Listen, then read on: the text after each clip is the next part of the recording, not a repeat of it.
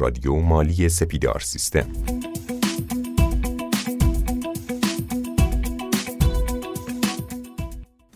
با نام و یاد خدا، سلام عرض می کنم خدمت شما همه شنوندگان عزیز. امروز در دهه اول خرداد ماه هستیم و خیلی سریع داریم به تیر ماه نزدیک میشیم، ماهی که باید همه شرکت ها اظهارنامه مالیاتی خودشون رو تهیه و برای اداره امور مالیاتی ارسال کنن.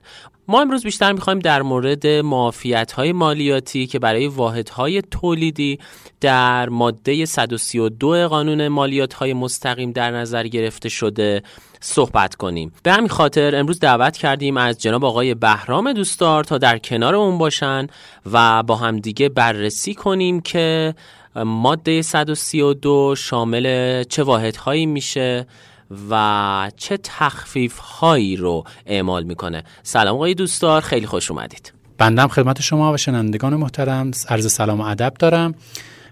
بله، همونطور که گفتید ما فاصله خیلی کوتاهی داریم با فصل تسلیم اظهارنامه های مالیاتی، به همین دلیل خیلی مناسب هست الان که دوستان میدونم خیلی ابهام دارن راجع به معافیت ها، از جمله معافیت موضوع ماده 132 که برای واحدهای تولیدی و مدنی خیلی اهمیت داره. این انشالله که در ادامه بنده توضیحاتی راجع به این موضوع خواهم داد که مناسب دوستان در تنظیم اظهارنامه‌های مالیاتیشون باشه. عالی، منم امیدوارم که امروز بتونیم قسمت خیلی جذاب و پرکاربردی و واسه همه شنونده هامون داشته باشیم.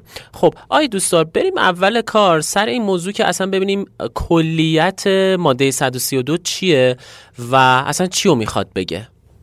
ماده 132 در اصل در راستای حمایت از اشتغالزایی توسط قانونگذار اومده، پیش بینی شده و وضع شده و میخواد کمک کنه به واحدهایی که میتونند پرسنل به خدمت بگیرند و در اصل تعداد پرسنلشون افزایش بدن.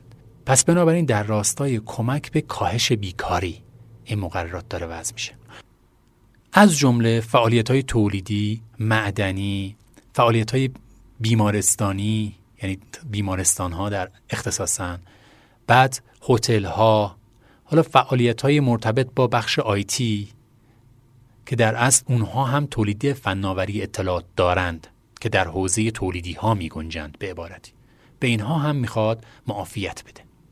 خب آقای دوستدار، پس اونجایی که من طبق صحبت‌های شما متوجه شدم، ماده 132 اومده در مورد معافیت‌هایی که صحبت کرده که به واحدهای تولیدی و معدنی، شرکت‌هایی که دارن تولید نرم افزار می‌کنن، شرکت‌هایی که تو حوزه آیتی دارن کار می‌کنن و حالا یه سری هتل‌ها و بیمارستان‌ها تعلق می‌گیره. خب آقای دوستدار، حالا بریم ببینیم که این معافیت‌ها به چه درآمدهایی تعلق می‌گیره و اینکه شرایطش چه شکلیه. به طور کلی اشخاصی که میخوان از این معافیت استفاده کنن به دو دسته تقسیم میشن. اونهایی که پروانه بهره برداری یا مجوز فعالیت یا مجوز استخراج در مورد معادن دارن میگیرند قبل از 1/1 95 و اونهایی که بعد از 1/1 95. اونهایی که قبل از 1/1 95 هستند بایستی در راستای قانون قبلی معافیت رو استفاده کنن و شرایط اون رو باید رعایت کنن. اونهایی هم که بعد از 1/1 95 به بعد پروانه بهره برداری یا مجوزهایی که گفتم گرفتند باشند، اونها مشمول مقررات جدید میشن، همین مقرراتی که امروز میخوایم راجع بهش صحبت بکنیم. امروز میخوایم در مورد اشخاصی که مشمول قانون جدید میشن، یعنی از 1/1 95 به بعد پروانه بهره برداری یا مجوز گرفتند صحبت بکنیم. حالا بریم ببینیم که ماده 132 در مورد معافیت‌ها چی میخواد به ما بگه. میگه درآمد ابرازی که مربوط به اشخاص حقوقی غیر دولتی باشه. پس درآمد ابرازی خیلی مهمه، یعنی اینکه اون درآمدی که شما تو دفاترت نمایش میدی، نه اونی که کتمان میکنی بعدن اگر ممکنه دارایی در زمان رسیدگی به اون درآمد برسه، اون مشمول این بخش نخواهد بود. پس بحثش ابرازیه، مال اشخاص حقوقی، یعنی حقیقی‌ها نمیتونن از این استفاده بکنن، غیر دولتی‌ها فقط میتونن از این استفاده بکنن. از چه تاریخی؟ از تاریخی که پروانه بهره برداری یا مجوز استخراج و فروش گرفته باشند یا ممکنه مجوز تولید و فروش نرم افزار رو گرفته باشند، اونها رو میخواد مد نظر قرار بده. پس این شد بخش تولیدی و معدنی. یه بخش دیگه هم داریم، خدماتی که عرض کردم. بخش خدماتی میشه خدمات مرتبط با بیمارستان‌ها، هتل‌ها و مراکز گردشگری که این سه تا فقط معافیت یا نرخ صفر میتونن بگیرن. حالا بریم سراغ این که چه ویژگی‌هایی چه درآمدهایی مشمول نرخ صفر میشه. ببینید اولا درآمد ابرازی فقط مشمول نرخ صفر میشه و درآمد کتمان شده مشمول نرخ صفر نخواهد بود. دو اینکه اشخاص حقیقی نمیتونن از این مشوق استفاده بکنند یا از این معافیت نمیتونن استفاده کنند، فقط اشخاص حقوقی غیر دولتی میتونن استفاده کنند. پس اگر دولتی هم باشن بازم نمیتونن از این استفاده بکنن. فقط اضافه کنم در مورد خدماتیا اینا دیگه پروانه بهره‌برداری نمیگیرن، در اصل مجوز فعالیت یا کسب و کار میگیرن که در مورد این موضوع حالا از وزارتخونه زیربط خودشون ممکنه مثلا در مورد هتل‌ها یا مراکز گردشگری از وزارت فرهنگ و ارشاد یا به عبارتی سازمان ایرانگردی و جهانگردی و در مورد بیمارستان‌ها از وزارت بهداشت و درمان.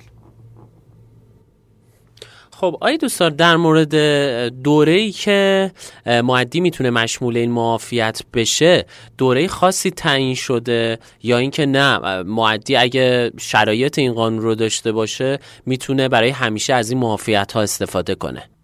نه خیر، این معافیت از جمله معافیت های دوره‌ای هست که بازه زمانی داره. شروع و مبدأش از تاریخ پروانه بهره برداری یا استخراج یا شروع فعالیت هست و بازه های متفاوتی داره، میتونه 5 سال، 7 سال، 10 و یا 13 سال باشه. حالا من میخوام شرکت های اشخاص حقوقی را از لحاظ محل استقرار به 2 تا دسته کلی تقسیم میکنم. شرکت ها از لحاظ محل استقرار به 2 دسته کلی تقسیم میشن: استقرار در مناطق کمتر توسعه یافته یا استقرار در سایر مناطق. بریم سراغ استقرار در منطقه کمتر توسعه یافته. خود استقرار در منطقه کمتر توسعه یافته میتونه به 2 دسته کلی تقسیم بشه. یعنی چی؟ یعنی اینکه یه شرکت در منطقه کمتر توسعه یافته باشه و در عین حال در داخل محدوده شهرک صنعتی یا منطقه ویژه و اقتصادی باشه. اگر این اتفاق بیفته یعنی منطقه کمتر توسعه یافته، منطقه ویژه اقتصادی یا شهرک صنعتی همزمان با هم اتفاق بیفته میشه 13 سال معافیت. ولی اگر در داخل محدوده منطقه کمتر توسعه یافته باشه ولی داخل شهرک صنعتی یا منطقه ویژه نباشه میشه 10 سال معافیت. بریم سراغ سایر مناطق. سایر مناطق باز دوباره خودش به 2 دسته تقسیم میشه. شرکت در سایر مناطق داخل محدوده شهرک صنعتی یا منطقه ویژه اقتصادی باشه که اینجا میشه 7 سال و اگر خارج از محدوده شهرک صنعتی یا منطقه ویژه باشه در سایر مناطق میشه 5 سال، یعنی کمترین میزان معافیت. البته در مورد این بازه های زمانی یه استثنایی هم وجود داره که در مورد مناطق کمتر توسعه یافته یه مشوق بیشتر کرده قانونگذار. کجا اومده این افزایش مشوقه؟ تو ماده 32 قانون احکام دائمی توسعه که میگه میزان معافیت مناطق کمتر توسعه یافته به اندازه معافیت مناطق آزاد افزایش پیدا میکنه، یعنی مناطق آزاد 20 سال است، اینها هم به اندازه اون معافیت خواهند داشت. آقای دوستدار از نظر ماده 132 اگر یه شرکتی که مثلا فرض کنید کار تولیدی داره انجام میده و در کنار اون یه سری فعالیت‌های دیگه هم داره، مثلا فعالیت‌های بازرگانی، خرید و فروش یه سری از کالاها که اون بخش از فعالیت‌هاش هم واسش درآمدزایه، آیا این درآمد که ناشی از فعالیت‌های غیر از فعالیت اصلی اون شرکت تولیدی هست هم مشمول این معافیت‌ها میشه یا نه؟ اتفاقاً به خیلی نکته مهمی اشاره کردید. نه، بدین ترتیب نیست. اگر واحد تولیدی فعالیت تولیدی داشته باشه فقط به درآمد ناشی از فعالیت‌های تولیدیش این معافیت میخوره. مثلا چه درآمدهایی؟ مثلا میتونه درآمد ناشی از خود تولید یا درآمد ناشی از تولید کارمزدی، یعنی به صورت کارمزدی برای کسی دیگه کار کنه، مواد اولیه رو بگیره تبدیل به محصول بکنه. اینجا درآمد خدماتی که بابت تولید کارمزدی میگیره اونم مشمول معافیت هست. فروش ضایعاتش مشمول معافیت هست. در مورد خدماتی هم میتونم اینجوری بگم که واحدهایی که مثل هتل یا بیمارستان یا مراکز گردشگری درآمد دارن، درآمد مرتبط با فعالیت اصلیشون، یعنی درآمد خدماتی که دارن میدن بابت هتلداری، بابت درمان یا بابت خدمات گردشگری، اونها فقط مشمول این معافیت است. این نکته هم اضافه کنم، این مشوقی که ما داریم ازش صحبت میکنیم مصطلح هست به معافیت، ولی در قانون ما این رو تحت عنوان نرخ صفر داریم، لذا هر جایی صحبت از معافیت می شود، معافیت ماده 132، منظورمون همون نرخ صفر است. یعنی به عبارتی درآمد مشمول محاسبه میشه، هر چی شد تاش ضرب در صفر میشه، به جای نرخ 25% که تو ماده 105 ازش استفاده میشه یا هر نرخ دیگر، اینجا ما نرخ صفر رو داریم. پس حواسمون باشه، نرخ صفر خودش یه تکالیفی داره، شما اگر اون تکالیف انجام ندی ممکنه این نرخ صفر به شما تعلق نگیره، از جمله تسلیم اظهارنامه، ارائه دفاتر و اسناد مدارک. پس بایستی توجه داشته باشیم که زمانی که بخوایم از این نرخ صفر ما استفاده کنیم حتما بایستی اظهارنامه بدیم و دفاتر و اسناد مدارک بدیم و نگهداری کنیم. یه جایی توی ماده 132 اومده توضیح داده که دوره معافیت میتونه از طریق افزایش تعداد نیروی کار افزایش پیدا کنه. اینو یه توضیح میدید که چجوریه؟ از اونجایی که این ماده قانونی در راستای افزایش اشتغال زاییه، برای واحدهایی که نیروی کارشون رو اضافه کنن یه مشوقی در نظر گرفته. این مشوقه شامل کیاست؟ شامل اونایی که در ابتدای کار، یعنی تاریخ شروع بهره برداری یا استخراج یا شروع فعالیت، بیش از 50 نفر نیروی کار دارند.